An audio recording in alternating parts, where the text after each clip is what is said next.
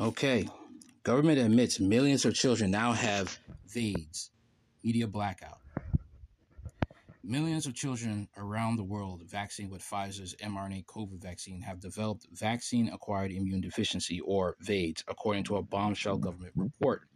According to a study conducted by the Australian researchers published last week in the peer-reviewed journal Frontiers titled BNT162B2 COVID-19 Vaccination in Children Alters Cytokine Responses to Heterologous Pathogens and Toll-like Receptor Agonists. Scientists tested the cytokine responses of 29 children ages 5 to 11 years old before their first dose of Pfizer BioNTech jabs and 28 days after the second dose. The scientists found that vaccination in children alters cytokine responses to heterologous stimulants, particularly 1 month after vaccination. However, they did not explain the implications of their findings, namely that all the children essentially had VAIDS, leaving them susceptible to viruses, bacteria, and other pathogens. According to the study, the decrease in immune response occurred after 28 days, and decreased immune response to viruses lasted for at least 6 months. Okay?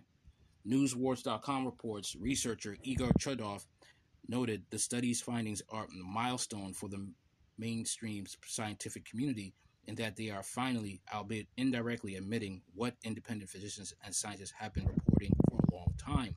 A reduced immune response to common bacteria encountered daily can be highly concerning for children and may even have life-threatening consequences. Reduced responses to Staphylococcus aureus are very serious. This illness is difficult to treat and causes untold harm, the researchers noted, showing a picture of a child suffering a bacterial infection in his face. As Chudov notes, it would have been nice to have this data before the COVID jabs were approved and disseminated to millions of people. Likewise, vaccine researcher Alex Branson emphasized the very urgent findings on the Substack, consulting immunologists who concurred the study's conclusions had profoundly disturbing implications, in addition to noting the cowardice of the study's authors who downplayed its significance. The alarming findings come as President Joe Biden last week declared he was seeking congressional funding to develop a new COVID-19 vaccine, which could then be recommended to everyone regardless of previous vaccine status.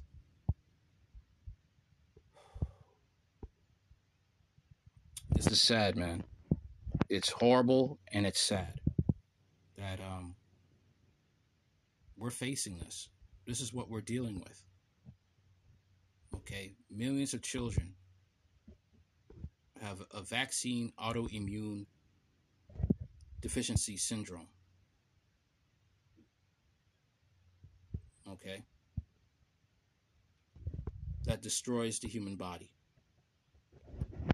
destroys your immune system.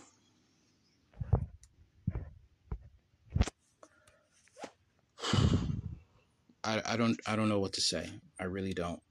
I'll leave the link in the description box, and you can see for yourself and read the articles. I hope this is an eye-opener.